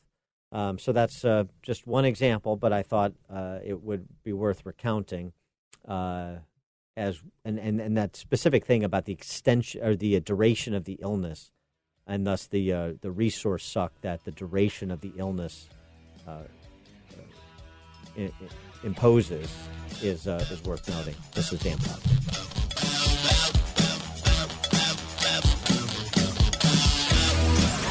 From the fake news, he's always got the real story. This is the Dan Proft Show. You are fake news. The world is a complicated place. You need someone to expose the political fakers, fixers, and takers, and to cut through the mindless chatter and misdirection to help you make sense of it all. That person is Dan Proft. And this is the Dan Proft Show. Welcome to another edition of the Dan Proft Show. Thank you so much for joining us. You can follow us danprofshow.com. That is the website. You also find podcasts there, as you do on Spotify and iTunes. Twitter at Dan Proft and at Dan Proft Show. So the Olympics have been postponed for a year, but uh, we can postpone our economic lives for a year. President Trump, per his briefing on Monday evening, uh, was quite sensitive that. You can tell he's getting a little jumpy. If you had a viable business in January, we are committed to ensuring the same is true in the coming weeks. In fact, we want to make it even better than it was before, and we're doing things to help in that regard. America will again and soon be open for business, uh, very soon, a lot sooner than uh, three or four months that somebody was suggesting. Uh, a lot sooner. We cannot let the cure be worse than the problem itself. We're not going to let the cure be worse than the problem. And interestingly, New York Governor Andrew Cuomo, who is dealing with by far the largest outbreak in the country, I mean, New York is 10x the next uh, highest state in terms of number of cases. Uh, he he was so so signaling the same thing that he's got people working on the prospect of restarting the economy too. He's worried about it. Remember, you study the, the numbers across uh, the countries that have been infected. The survival rate for those who uh, have been infected is like 98%, right? A lot of people get it, very few people die from it. So, how do we start to calculate that in? We implemented New York Pause, which stopped all the essential workers, et cetera. We have to start to think about New York forward. How do you restart or transition to a restart of the economy? And how do you dovetail that with a public health strategy? As you're identifying people who have had the virus and have resolved, can they start to go back to work? Can younger people start to go back to work? Because uh, they're much more tolerant to the effect of the virus. Uh, particularly as uh, things stall on the Hill, at least they did yesterday. Larry Kudlow with on with Ed Henry about the Senate Republicans' aid package that was uh, being debated as Nancy Pelosi came over the top of their 1.8 trillion dollar stimulus deal with a 2.5 trillion dollar stimulus deal that included all kinds of progressive woke wish list items. We can't shut in the economy. The economic cost to individuals is just too great. So let's see how this thing plays out. More testing is essential, and we're loading up with tests now. That's going to be a big help. But the president is right. The cure can't be worse than the disease, and we're going to have to make some difficult trade offs. I'm not the spoke. I don't want to get ahead of the story. I spoke to the president about this very subject late last evening. So we'll be looking at a number of different things. Let's give it another week. And you're optimistic you'll get point- this deal in the Senate, Senate today? Real quick answer. Optimistic? Either today or tomorrow, Ed. I just can't believe that the other side of the aisle won't help us on this. I just, I just can't. Uh, just it's, it's beyond my head to know that they won't help us get through. For more on this, we're pleased to be joined by James Capretta. He's a resident fellow and holds the ooh Milton Friedman Chair at the American Enterprise Institute. That's a big chair to fill, where he studies healthcare entitlement and U.S. budget policy, as well as global trends in aging, health, and entitlement programs.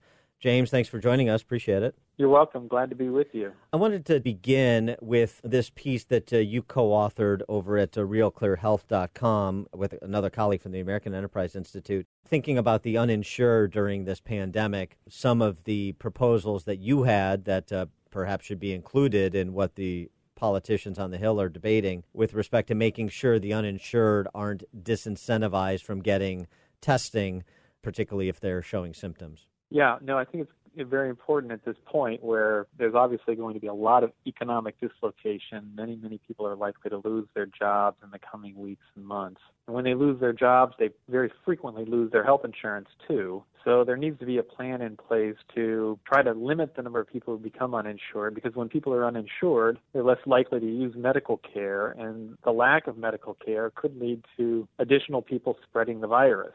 So how do we do that? Well, we you know you need to make sure that there's an open season available for people so they can buy on the individual market. So normally you have to buy your products at the end of every calendar year. They need to open up that process. Every state, some states are doing it now, but every state should do it. So that there's a nationwide open enrollment for individual coverage through probably May or so, so that everybody can get coverage if they need it when they lose their jobs. Uh, you also need to make sure that people if they have employer coverage but haven't signed up for it, can do so. So employers ought to be making their plans available to people who are still employed but maybe haven't signed up for the coverage that their firm has offered them. And then finally, you need to make sure that those states that didn't expand Medicaid have the option, and they should do it, to at least go to 100% of the poverty line to make sure people don't fall totally through the gaps and don't have any coverage options as this pandemic spreads.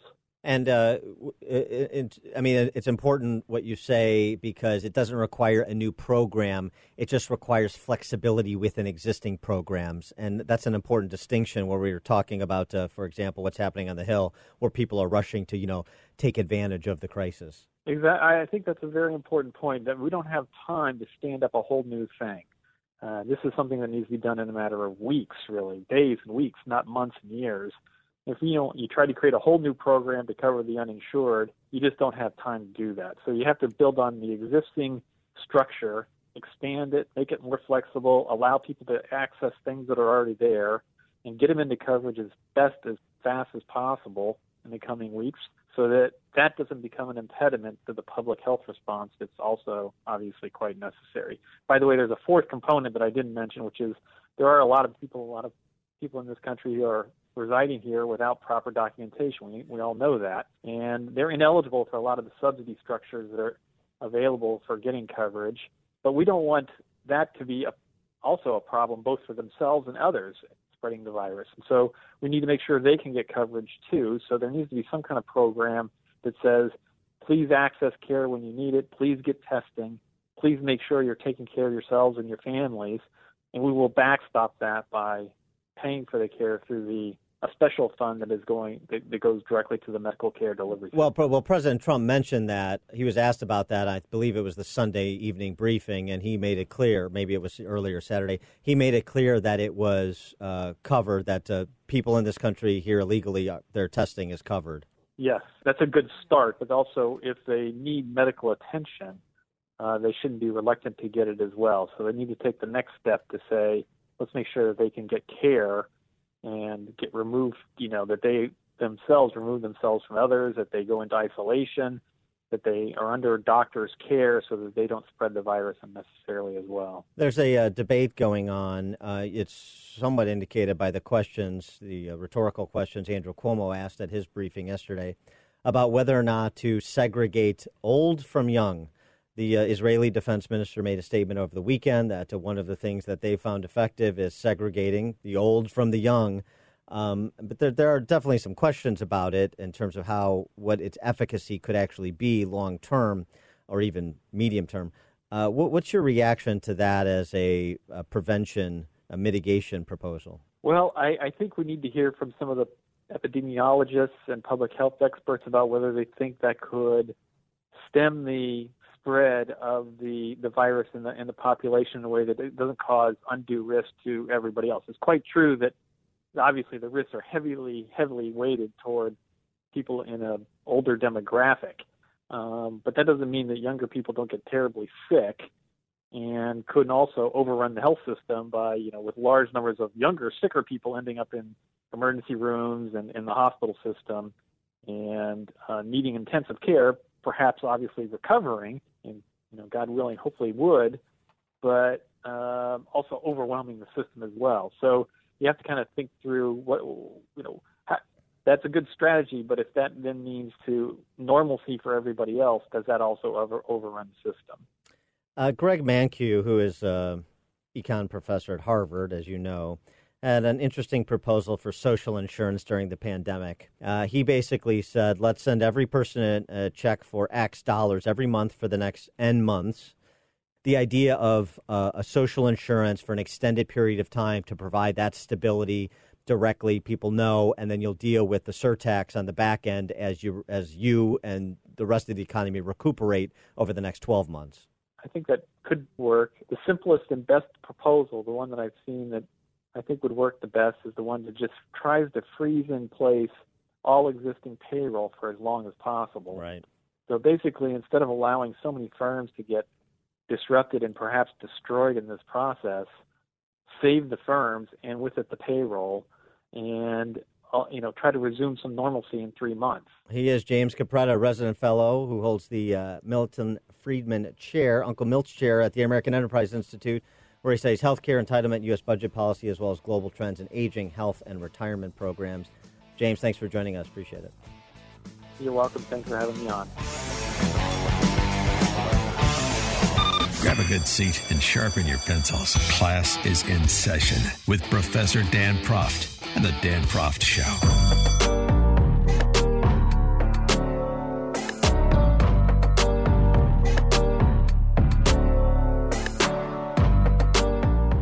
Welcome back to the Dan Proft Show. Good question from a listener via email. As uh, Illinois Department of Revenue granted payment extensions for the balance of the 2019 income tax and the first quarter deposit for 2020, uh, like the feds granted extensions. Uh, Governor Jellybelly, as of Sunday, said he was still evaluating whether or not to extend the April 15th deadline. Uh, and I don't believe he I don't believe he commented on it yesterday. Also uh, on the Pelosi bill, just uh, more examples that we're talking about since we had that uh, discussion about uh, Democrats accusing Republicans of not doing enough for workers in the Senate GOP proposal. Uh, among additional highlights, in addition to what we spoke about earlier in the show, $300 million for migration and refugee assistance. Is that American worker related? Uh, in addition to that uh, $35 million grant for the Kennedy Center, $23 million grant to Howard University. The point is that you have particular interests. You, you know, I, you, you have everybody try to get something from their wish list back at home into the legislation. This this is the log rolling that happens with everything. And again, I'm not suggesting that Republicans are immune from this either, but it is worth noting it's a bit different when you're going to hold up the important parts of what we actually need from this legislation in order to uh, uh, in order to engage in this sort of log rolling. For uh, more on the health side of the topic, now we turn to Dr. Michael Lewis who's board certified and a fellow at the American College of Preventive Medicine and American College of Nutrition. He's also the developer of the Essence program, the nation's first and largest syndrome based disease outbreak recognition system that is used by every health department across the United States and many countries around the world. Uh, he has also written a book about uh, uh, sports injuries and treatment of concussions and head injuries when called When Brains Collide. In addition to all that, he is a West Point grad who completed his postgraduate training at Walter Reed uh, and Johns Hopkins. And it was at Walter Reed's Army Institute of Research where he developed the Essence program. So uh, there's a lot to cover with uh, this gentleman, uh, retired Colonel and Dr. Michael Lewis. Thanks for joining us. Appreciate it. Hey, it's great to uh, be with you. So let, let me ask you about the Essence system because, of course, one of the one of the issues, and it was discussed at uh, the briefing last evening, President Trump's briefing, about the pandemic preparedness. Uh, number one, and then number two about tracking all the data that we're trying to cobble together to get a real time picture of how the the uh, virus is spreading and to inform the decisions that are being made. And really, the picture is quite incomplete. We have sort of top line data, but we don't have it broken out very well to really inform, uh, uh at least on the uh, on the uh, the vector of severity, if not some of the others. Your your response to that, and, and then how your essence system uh, plays into this. Well, the the Essence system I designed um, actually back before even 9/11 happened. And it was really designed to look at early warnings, uh, outbreak of bioterrorism things such as anthrax. Um, and where we found the most utility is actually uh, we were able to predict or or recognize, I should say, uh, that there's a potential outbreak of, say, influenza uh, within one or two days, whereas the CDC back at the at the time it was taking about six to eight weeks. So um, it was expanded after 9/11 to cover the entire Department of Defense, and subsequently the CDC and Johns Hopkins Applied Physics Lab have picked it up and really done a lot with it in the last 20 years where it has the it's it's a data data mining system mm. and so but it's only as good as the data that goes into it right I want to go back to um, your experience with infectious disease as well as the system that you developed and um, uh, you give us a, a, bit of a comparison contrast if you will because I know you were in Southeast Asia during the breakout of SARS in 2003 so you've seen this spread of uh, viruses before, and, and, then you developed a system like an early warning system for them. Um, give, give, us a comparison contrast in terms of uh, number one, the severity of the outbreak, your assessment, and number two, uh, how uh, effective detection was this time around as compared to previous outbreaks. Well, I think the ability to detect this was better this, this time around than it was back in 2003. Um, but I think part of the issue uh, has been our access to this 24-hour news cycle. I mean, 2003 we had cell phones, but we didn't have this supercomputer in our hands and this 24-hour access. Um, so partly we're not aware of all the things that were going on behind the scenes like we are today. But on the other hand, this is a it's a new virus, and so it's not the influenza. You know, influenza changes incrementally each year, so we may, we have some ability to recognize it. And then there's occasionally it takes a big leap, like in 1918, it took a big leap and it was a whole new virus. Um, that's what we're facing now. Is this COVID 19 is a new virus, and we don't, as a population, have any immune ability to react to it. So it is much more severe, and it has uh, it's more infectious and spreading quicker uh, than we saw in 2003. So we need to take it seriously, but I'm also worried about what are the long-term implications of our entire economy shutting down and the mm. incredible financial and emotional stress that's going to put on people. And and on the early warning infrastructure, uh, the Essence system that you developed, uh, anything else, uh, as you mentioned, I just sort of want to underscore it. Uh, it's only as good as the data you get in. So, for example, if you have uh, the Chinese communists not uh, sharing data, not alerting the world to an outbreak when they get a sense of it, then um, there's no there's the, the, there's no early warning warning system that's going to pick that up. No, and that's one of the issues you know that the WHO really needs to address, um, and the world needs to put pressure on countries like China that have issues where you know the biggest problem and the reason why it seems to always come out of China, at least recently in, in the last couple of decades, is just the um, the close proximity of people and animals. These viruses generally come from the animal world and make a leap into humans when there's an incredibly close proximity, uh, such as what they call these wet markets, where if you've ever been to Asia and you've been to a wet market, there's exotic foods and animals and people all crammed into one place, and it's not hard to imagine that these diseases would make the jump. He is Dr. Michael Lewis, board certified and fellow at the American College of Preventive Medicine and American College of Nutrition, developer of the Essence program, the nation's first and largest syndrome based disease outbreak recognition system used in every health department across the United States.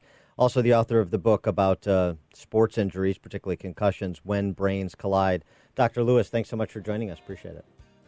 My pleasure.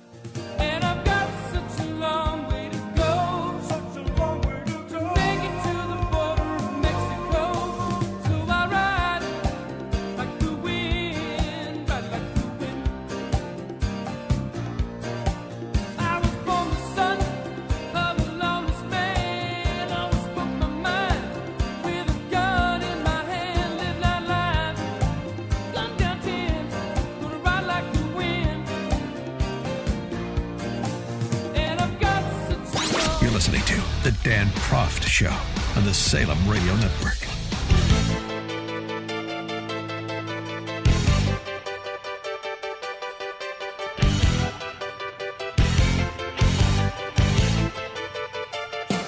Welcome back to the Dan Proft Show. What are the things the government can do to provide direct financial relief as well as regulatory relief that will allow American families to access their own money to enhance their own financial relief? Well, a couple of things that uh, are noteworthy from the Senate Republicans' proposal in their 1.8 trillion dollar monstrosity. The uh, bill, the uh, the small business loans, the 300 billion dollars in loans for small business concerns, fewer than 500 employees. Large portion of the loans would be forgiven. This is the key. This is about that making payroll, right? Keeping people employed, keeping doors open, keeping people employed, keeping uh, doors open. The loans would be forgiven, including p- payroll and comp costs, rent, mortgage payments, utilities, debt service payments, uh, proportional to uh, how many employees the employer retained compared to their pre-COVID nineteen levels. Uh, businesses can receive up to two and a half months worth of pro- payroll ca- uh, costs, up to a ten million dollar cap. Uh, so that's important. And then the relaxation of regulations that we bandied about over the last couple of weeks, things like eliminating the penalty to access your individual retirement account so that you can access your savings to help to provide during this crisis. Another uh, idea comes to us on the housing side from Kevin Erdmann, who's a visiting fellow at the Mercatus Center. Want to talk to him about that now. Kevin Erdmann, investment. He's also uh, economic research blogger at idiosyncraticwhisk.com and the author of Shut Out How a Housing Shortage Caused the Great Recession and Crippled Our Economy. Kevin, thanks for joining us. Appreciate it. Um, yeah, thanks for having me. You want to get cash to uh, the families that need it now, too, and the idea you have is uh, providing banks more discretion to make ho- home equity loans and refinance mortgages. Why? Yeah, uh, you know, since the crisis, uh, you know, uh, regulations about who can borrow, uh, especially on mortgages, have been tightened up, uh, you know, really to an extreme level, and and those regulations were put in place, you know, for systemic reasons, right? Because the the idea was that a lot of people were getting mortgages that they couldn't handle, and that that created this boom bust cycle in housing, and so the idea was sort of to to to uh, preemptively stop that sort of cycle from happening. Um, and so there's a lot of households that have just really been, uh, you know, blocked from accessing home equity or from getting a purchase mortgage uh, or anything uh, like that. You know, in the in the decades since, a lot of people that would have qualified for mortgages even before the boom uh, and the bubble happened. And so there's a lot of households that are sitting on, you know, uh, a mountain of home equity that aren't able to get access to it today, that are probably, you know, decent credit risks. Um, and so really, it's sort of a, a freebie. It's a win-win. It, you know, it's a it's home equity. It's a source of savings that people have, and we basically legislated it to be illiquid for the last decade. Uh, you know, we don't have those systemic issues right now. It's not like people are, are going to run out and, and bid up the housing stock or, or you know, they, they, they're seeking liquidity right now because we're in the midst of a, of a pandemic, of, a, of an economic uh, contraction. And so all of those sort of risks that sort of motivated these new regulations, you know, right now don't exist. And so really it would be, benefit everybody uh, to, to make that form of savings liquid, even if temporarily, uh, to let people people and their banks uh, sort of make that decision on their own about who might have home equity that's that's available that they're able to pay back uh, when all of this is is over and done with. But and, but don't, don't we don't we still have the same problem with Fannie and Freddie that we had prior to the, the financial crash in 2008? Didn't we sort of re-blow them up, and so doesn't that present the same moral hazard that it presented prior to uh, 2008? Well, you know, really, uh, the the mortgage markets since the uh, crisis have just been a, totally different than anything that that existed before the crisis. If you look at households, say by FICO score, uh, you know, by credit score, uh, which ranges from I don't know, like 350 up to maybe not close to 900 or something at the top end.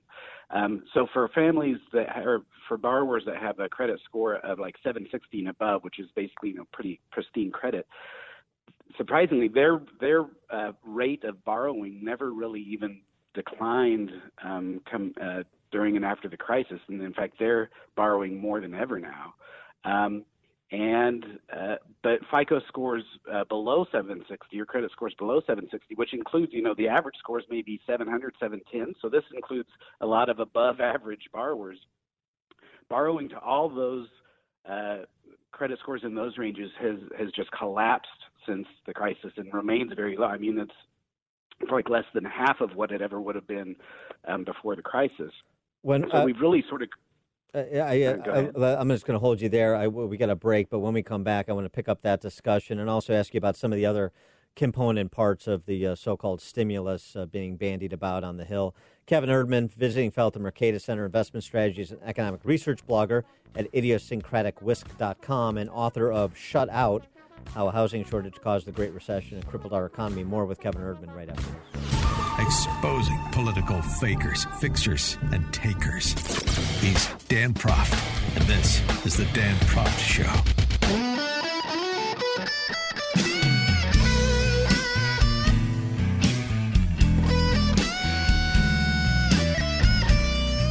We're back with Kevin Erdmann, visiting fellow at the Mercatus Center, blogger at idiosyncraticwhisk.com, author of Shut Out How a Housing Shortage Caused the Great Recession and Crippled Our Economy. We were just talking about his uh, idea to uh, relax the uh, lending restrictions on banks with respect to home equity loans as well as uh, mortgage refinancing. And um, uh, I, I, wanted to, to, so we'll put that into the mix along with uh, what has actually been proposed, including the elimination of penalty for early withdrawal from IRAs, as well as the uh, the loans that can be converted to grants for small businesses to keep employees on the payroll.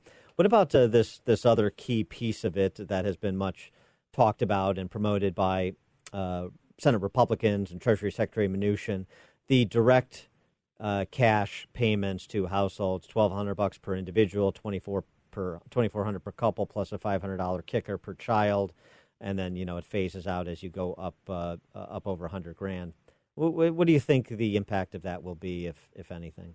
I'm not sure if I have an opinion one way. or the other. I mean, I think at this point it's not unreasonable to, you know, effectively they're they're just sort of bringing cash from the future. You know, this whole thing is sort of creating a real shock in the economy, and and they're just really finding ways to bring cash from the future to today to sort of try to try to prevent you know, we, we don't want to add a nominal shock uh, to a real shock, right? So at least if people have a, a money to spend, it's it will sort of keep things humming as much as we can keep them humming.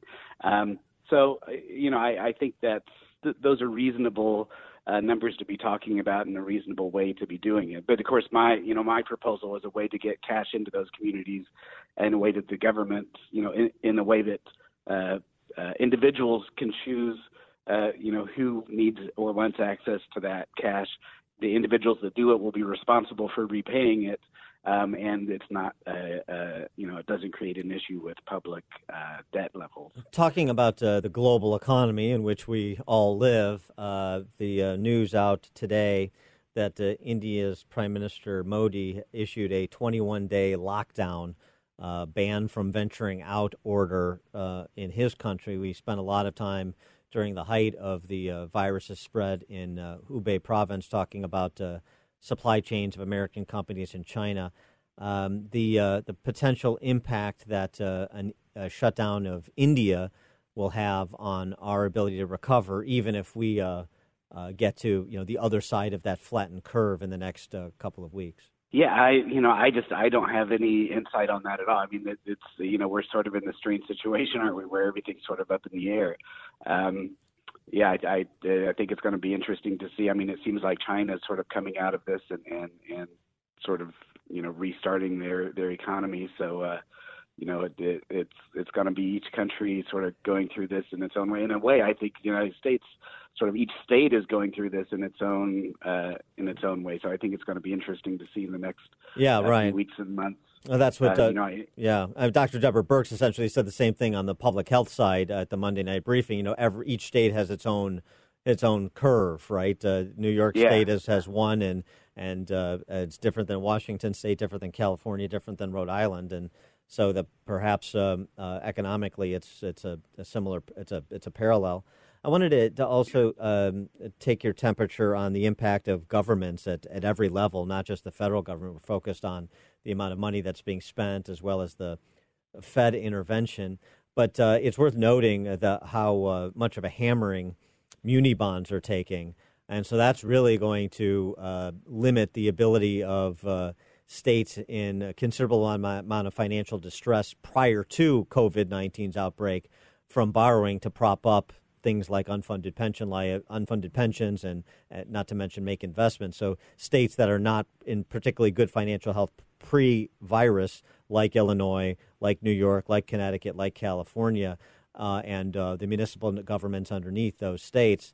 Um, that, that that has the potential to be a bit of a contagion. States that can't borrow to keep things afloat.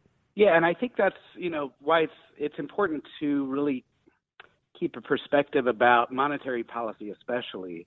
Uh, you know, a lot of people I think worry about all this money that the that the Federal Reserve is is throwing into the system, um, but uh, you know, the, a lot of those things. uh, You know, as I said, we're we're we we have a real shock to the economy that's just unavoidable from the pandemic. Um, but uh, you know, to to let that shock change the amount of dollars we spend in the economy, uh, you know, we don't have to do that. To let that happen would really be to sort of throw salt in the wound, right? So, so really, part of what the Fed can do for us is at least stabilize the nominal level of spending. So, even though a lot of you know terrible stuff is going on around us, if in aggregate the number of dollars flowing is still stable, then at least people can meet, meet, make their debt payments. At least these pension funds can stay um, solvent. And so, you know, a little bit of inflation in a situation like this is not the worst thing in the world. And I think really that's the last thing people need to worry about in terms of everything the Fed's doing to try to get us through this. Uh, if anything, inflation has been a little low over the last decade as we've been trying to recover from the financial crisis. And you know, if we got to three or four percent, you know, they haven't even be, been able to meet their two percent target, right? If we ha- if we happen to go to three or four percent, that's far from the end of the world. It's probably actually beneficial in, in a situation like this. And this is uh, sort of an underappreciated aspect of the debate over the uh, stimulus bit, uh, package, which is oh, oh, by the way, the Fed needs the, the Treasury to replenish the Exchange Stabilization Fund, which provides that capital backstop. And, so part of that 1.8 billion, is, uh, 1.8 trillion, is the 425 billion that the Treasury needs to allocate to the Fed for that Exchange Stabilization Fund for what you're describing. So that's where monetary and fiscal intersect. Yeah, yeah, and you know, so much of this is so confusing, and I think really the Fed has sort of made it a little more confusing than it needs to be in a lot of ways. Um, you know, a lot of what they're doing is is sort of acting as an intermediary for banks to own treasuries effectively because they the, they they own a large stock of treasuries that's really just uh, uh, uh, reserves that the banks have, you know, have deposits that the banks basically send back to the Fed for the Fed to hold. Um, so in a lot of ways, there's there's a lot of big numbers floating around that, that sort of could be eliminated on balance sheets and, and sort of not amount to much. Um, that sort of makes discussing this and figuring out what's happened uh, happening, you know, a lot more difficult. Um, but you know, right now, the, you know, there's clearly a need for for them to get money into all the cracks and crevices of the economy to to prevent you know people from from just running short of cash. In addition to all the other problems we're having. He is Kevin Erdmann. He is visiting fellow at the Mercatus Center, investment strategies and economic research blogger at idiosyncraticwhisk.com, and author of Shut Out How a Housing Shortage Caused the Great Recession and Crippled Our Economy. Kevin, thanks for joining us. Appreciate it. Yeah, thanks for having me. Take care.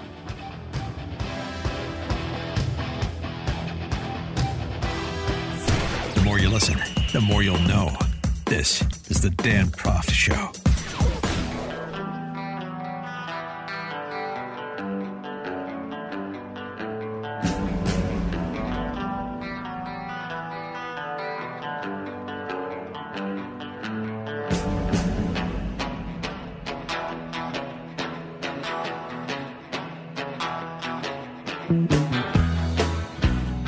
Welcome back to the Dan Proft Show. Looks like we have a question to answer, which is why are men more likely to die from COVID 19 than women?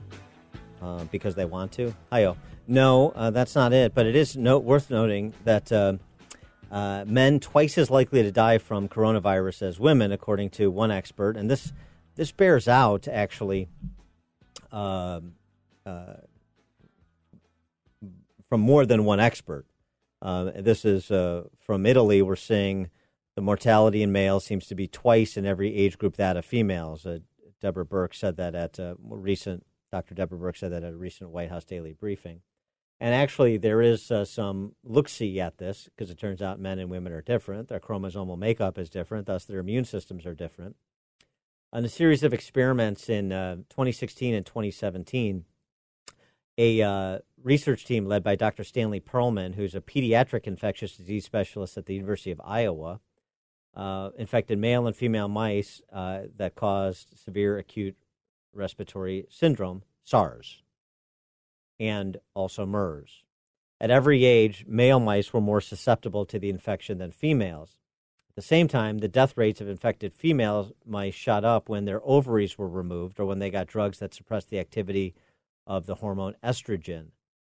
Uh, so, to uh, Dr. Perlman, the research suggests strongly that there is something about estrogen that protects against the ravages of de- deadly coronaviruses, and um, suspects that it's probably true for the new SARS COVID 19 virus as well. Uh, why does estrogen protect women and how? Perlman asked. We'd like to know. It was just sort of identifying what appears to be a correlation, but he uh, adds that it's hard to prove anything, uh, and so more research is required. It's just interesting to note. Uh, as, as an aside, a little bit of levity in these times. Um, a tweet from uh, Ryan Kirk. This quarantine is affecting everyone in the workforce, but it especially sucks for men. We're losing a dollar for every 79 cents women are losing. Do you see what he did there? Mm. But the the flip side is uh, with coronavirus, like with uh, workplace accidents, we're bearing the brunt of uh, the permanent elimination. Thanks again for joining us on another installment of the Dan Proft Show. I hope you had fun. Hope you learned something, and hope you're back tomorrow.